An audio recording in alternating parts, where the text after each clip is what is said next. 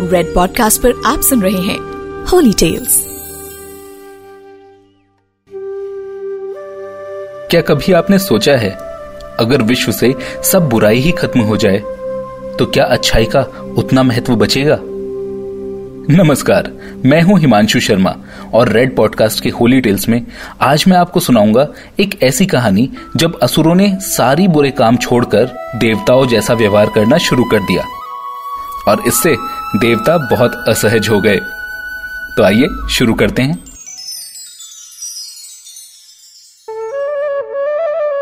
देवताओं का सर्वत्र आदर सम्मान तथा प्रतिष्ठा होती रहती है। उन पर कभी विपत्ति पड़ने पर ब्रह्मा, विष्णु, महेश तक सहायता करते थे। ये सब देखकर असुरों ने एक बार सोचा कि हम भी अपने आचार विचार देवताओं जैसे करते हैं, ताकि हमारी भी प्रतिष्ठा बढ़े। तथा महादेव और महादेवियाँ हमारा विरोध ना करें, हमें सहयोग दें, हमारा सम्मान करें। इन सब की दृष्टि में हम भी सम्मानित हों, ऐसा विचार कर असुरों ने आसुरी वृत्तियों का त्याग करना शुरू कर दिया, तथा धर्म मार्ग पर चलने लगे। देवताओं में ईर्षा द्वेष तथा अपने को अन्य वर्गों से श्रेष्ठ समझने का अहंकार था, और स्वभाव से सबके साथ विनय पूर्वक व्यवहार करते हुए धर्माचरण करने लगे तो उनकी प्रतिष्ठा बढ़ने लगी। और वे देवताओं के बराबर प्रतिष्ठा पाने लगे। कभी कभी तो उन्हें देवताओं से भी अधिक सम्मान मिलने लगा। ये देखकर देवता बड़े चिंतित हुए। कहा तो मान सम्मान में उनका एकाधिकार था, और अब सौतेले भाई भी उनकी बराबरी में आने लगे। देवताओं में द्वेष भाव जाग गया। जब तक कोई बुरा पक्ष सामने ना हो, तब तक अच्छाई का क्या महत्व? और किसकी अपेक्षा श्रेष्ठ होने का अहंकार? चूँकि असुर बुरे थे, इसलिए देवता अच्छे थे। पर जब असुरों ने देवगण अपना लिए तो वे भी इनके बराबर ही हो गए। देवताओं को असुरों की ये अच्छाई बिल्कुल सहन नहीं हुई। देवता तुरंत भागे भागे भगवान विष्णु के पास पहुँचे और असुरों के धर्म मार्गी होने की शिकायत की। ये सुनकर भगवान विष्णु ने कहा, अरे तो इसमें चिंता की क्या बात है? ये तो बड़ी अच्छी बात है। जो असुर तुम्हें सताते थे, तुम पर आक्रमण करते रहते थे, तुम्हें शांति से जीने नहीं देते थे। वे सब अब मार्गी हो गए हैं। किसी को दुख नहीं देते। तुम्हारे शत्रु अच्छे आचरण वाले हो गए हैं। यह तो तुम सबके लिए बड़ी प्रसन्नता की बात है। तब देवराज इंद्र ने कहा, प्रभु, ये तो ठीक है, पर उनके इस आचरण से हमारी श्रेष्ठता समाप्त हो रही है।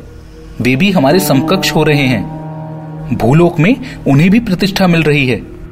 हमारी सत्ता को चुनौती देने वाला भले ही ना हो। पर हमारी बराबरी का कोई हो जाए, वो भी अपना शत्रु। ये तो बड़े दुख की बात है। इसलिए प्रभु, कोई उपाय कीजिए, ताकि इनकी प्रतिष्ठा न बढ़े। देवताओं की ये बात सुनकर विष्णु भगवान हंसकर बोले तो ये बात है, दूसरों की बढ़ती हुई प्रतिष्ठा का दुख तुम सबको है। मैं इसके लिए कुछ उपाय करता हूँ। मैं माया पुरुष का सृजन कर उसे भूलोक भेजता हूँ। वो वहाँ जाकर जैसा उचित होगा, करेगा। भगवान विष्णु की ये बात सुनकर सारे देवता आश्वस्त होकर वहाँ से चले गए। विष्णु जी ने एक माया पुरुष का सृजन किया और उसे पृथ्वी पर भेज दिया। वो माया पुरुष चावार्क के नाम से प्रसिद्ध हुआ। चावार्क जब बड़ा हुआ तो उसने देखा कि यहाँ के लोग न जाने किस दिवस स्वप्न में जीते रहते हैं। जो कहीं दिखाई नहीं देता, उसको पाने की लालसा में अपना वर्तमान जीवन कष्ट में बिता रहे हैं। सबके सब देवता तथा ईश्वर के चक्रव्यूह में फंसे हैं।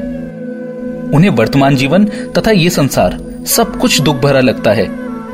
और जिसे देखा ही नहीं, जिसके बारे में जानते ही नहीं, जो केवल उनकी कल्पना में बसता है, उस ईश्वर और स्वर्ग को पाने के लिए ये सब अपने वर्तमान जीवन को ही नर्क जैसा भोग रहे हैं।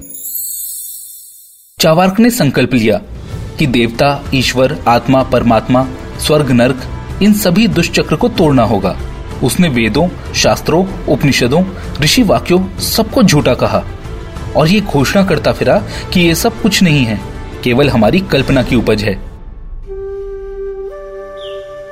ये संसार सत्य है। इसमें जो कुछ है, वही सत्य है। इसके ऊपर आकाश में कुछ नहीं है। उसके इस तर्क और विवेचन से लोग प्रभावित होने लगे।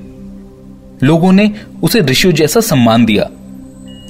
उसके नए विचारों का प्रभाव बढ़ने लगा।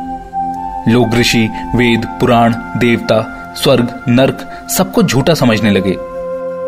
चावार्क की विचारधारा स्थापित होने लगी। वो कहता था, देव ईश्वर कुछ नहीं है। यहाँ का सब कुछ तथा ये संसार प्रकृति की देन है। इस शून्य आकाश में पृथ्वी, जल, वायु, अग्नि के संयोग से जीव तथा वनस्पतियों का निर्माण होता है। इसी के संयोग से सब में चेतना आती है। वही जब विखंडित हो जाता है तो फिर सब शून्य में मिल जाता है।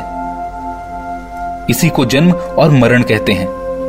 प्रकृति में यह निर्माण और ध्वंस बराबर चलता रहता है। न कोई कहीं से आता है और न कोई कहीं को जाता है। प्रकृति का सारा खेल यही होता रहता है। इसलिए ईश्वर, देवता, स्वर्ग, नर्क, वेद, शास्त्र किसी कल्पना में मत जियो। सुख से जीने के लिए ऋण भी लेना पड़े तो संकोच मत करो। ये संसार तथा जीवन ही सत्य है। इससे परे कुछ भी नहीं है। इस प्रकार चावार्क ने एक नई विचारधारा को जन्म दिया। इससे असुरों की प्रतिष्ठा को तो कोई आश नहीं आई। लेकिन हाँ देवों ऋषियों के अस्तित्व पर ही संकट आ गया। स्वर्ग नर्क सबकी स्थापना व्यर्थ हुई। अपनी पद प्रतिष्ठा, व्यवस्था तथा स्थापना को इस प्रकार समाप्त होते देख देवता बड़े विचलित हुए। वे भागे भागे विष्णु जी के पास गए। और उनसे कहा, भगवान, ये क्या किया आपने? चावार्क जैसा अधर्मी, नास्तिक, भूलोक में क्या कर रहा है? इसका आपको कुछ पता है?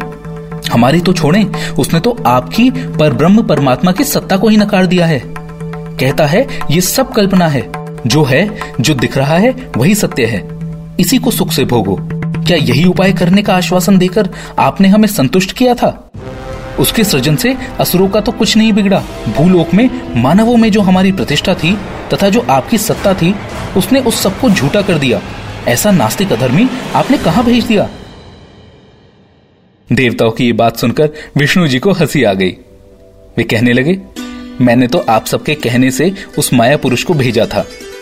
अब वो नए सिद्धांत तथा जीवन दर्शन की बात कर रहा है तो मैं क्या करूँ? वो नास्तिक नहीं है। किसी के अस्तित्व को न मानने का मतलब है कि उसके अस्तित्व को स्वीकार करना, पहले उसके होने को मानना। फिर ये कहना कि वो मिथ्या है। जो वस्तु, विचार या कल्पना में आ गई, उसका मतलब है कि उसका अस्तित्व है। उसे वह उसके होने को स्वीकारता है, पर मानता नहीं। यही विचार का भेद है। ये उसका तर्क हो सकता है, उसका विचार हो सकता है, पर वो सब कुछ होने को कहीं ना कहीं काल्पनिक रूप में ही स्वीकार तो करता ही है। मानने और स्वीकार करने के भेद को समझो। इसलिए हे देवो, चावार के विचार से चिंतित मत हो। ये उसका चिंतन है। किसी की कोई हानि नहीं होगी। जैसे देवलोक में भले बुरे विचार वाले हैं, सुरी आसुरी वृत्ति के लोग हैं, वैसे ही भूलोक में भी सब विचारधारा, स्वभाव तथा चिंतन के लोग हैं। सृष्टि में यह विभिन्नता निरंतर बनी रहेगी। इससे चिंतित मत हो। अपने आचार विचार पर ध्यान दो। यही श्रेष्ठ मार्ग है। भगवान की ये बात सुनकर सभी देवताओं की आँखें खुल गई। उन सबने जान लिया कि असुरों के श्रेष्ठ होने से उनकी श्रेष्ठता खत्म नहीं होती। बल्कि अगर वो असुरों को इसी प्रकार प्रेरित करते रहे तो वो और महान होंगे। फिर सभी देवताओं ने भगवान विष्णु को नमन किया और वहाँ से प्रसन्न होकर चले गए। मैं हूँ हिमांशु शर्मा और आप सुन रहे हैं रेड पॉडकास्ट पर होली टेल्स ऐसे और कई किस्सों के लिए लॉग ऑन करें।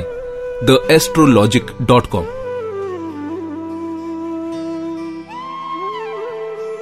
You are listening to Red Podcast Holy Tales, written by Himanshu Sharma, audio designed by Ayush Mehra. Send your feedback and suggestions right to us at podcast at redfm.in.